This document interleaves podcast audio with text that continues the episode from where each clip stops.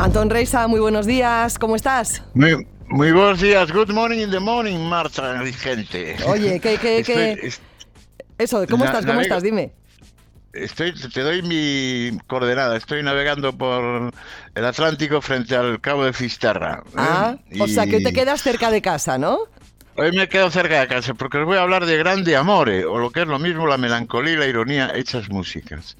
La verdad es que yo me, he dado cuenta que en estos meses de periscopio, no sé si por un cierto y absurdo autocomplejo, he evitado tratar de la realidad feliz de la música actual gallega.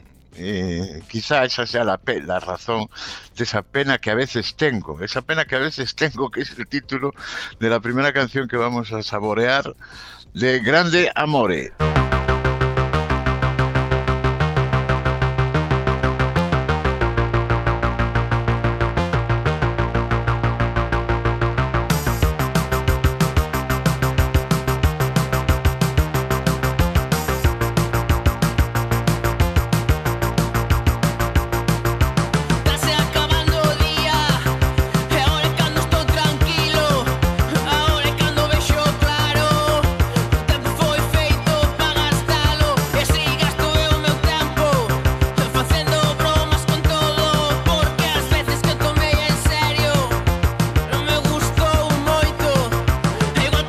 Es uno de los hitazos que más nos anima en las mañanas de Radio 3, este, esta pena que a veces teño, como cantas Esa pena que a veces teño, sí, sí.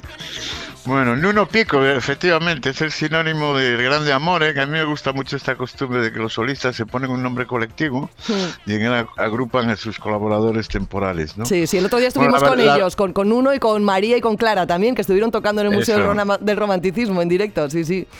En formato trío están ahora. Eso es. Eh, bueno, eh, Nuno y Grande Amor ya forman parte de la banda sonora de su país y empiezan a salir de Galicia. Su, idiosincrasia es pura melancolía e ironía, que es la materia prima de su evidente electropunk. ¿eh? Están conquistando además la, la, la, atención de la crítica musical y del público, ya digo, fuera de Galicia. Y cada vez gira más, más gente va a sus conciertos.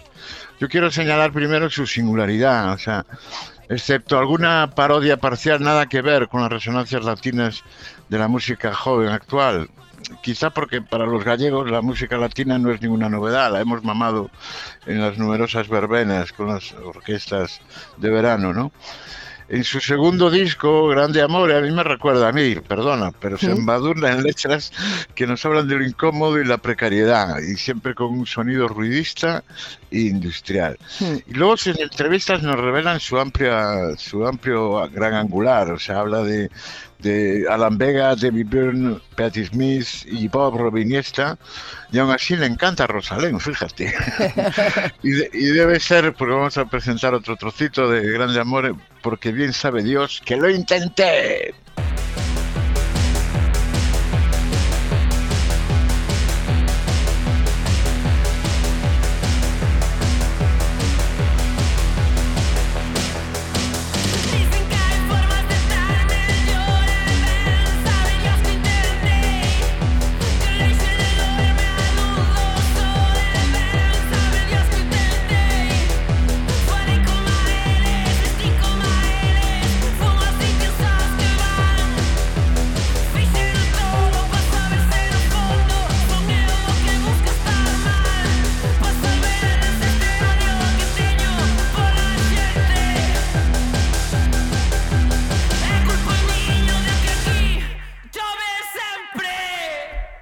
Ahí está, este Ben sabe Dios que hoy intenté con el gallego además marca de la casa como idioma para cantar, que es otra de las marcas de, Grande Amore, claro. Me, gusta mucho Grande mm. Amore porque él, afirma además que su música no sería igual si su militancia estética mm. en el idioma gallego, ¿no? que es la caparazón precisa de su humor negro, su minimalismo, la pena o el sufrimiento.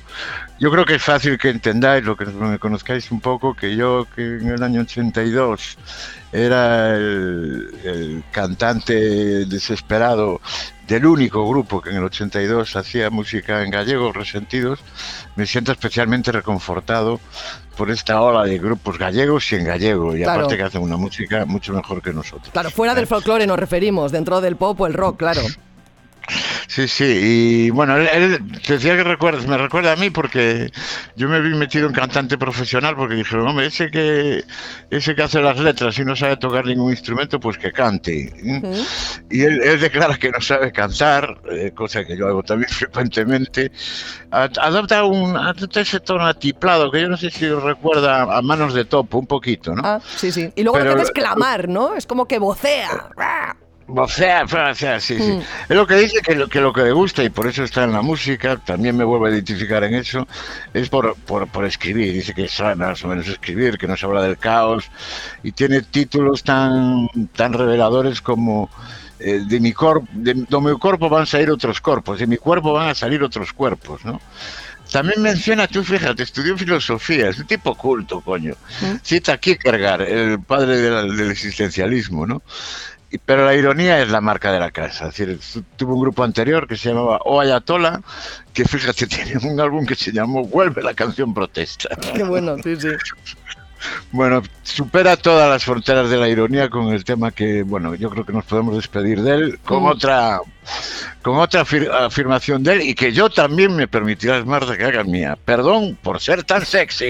Nos viene muy bien para un viernes, claro que sí, como lema. Adiós. Bueno, en uno que es un declarado tintinófilo, como nos decía, le vuelve loco el mundo de Tintín también, o sea que sí, sí, pues es un tipo realmente interesante.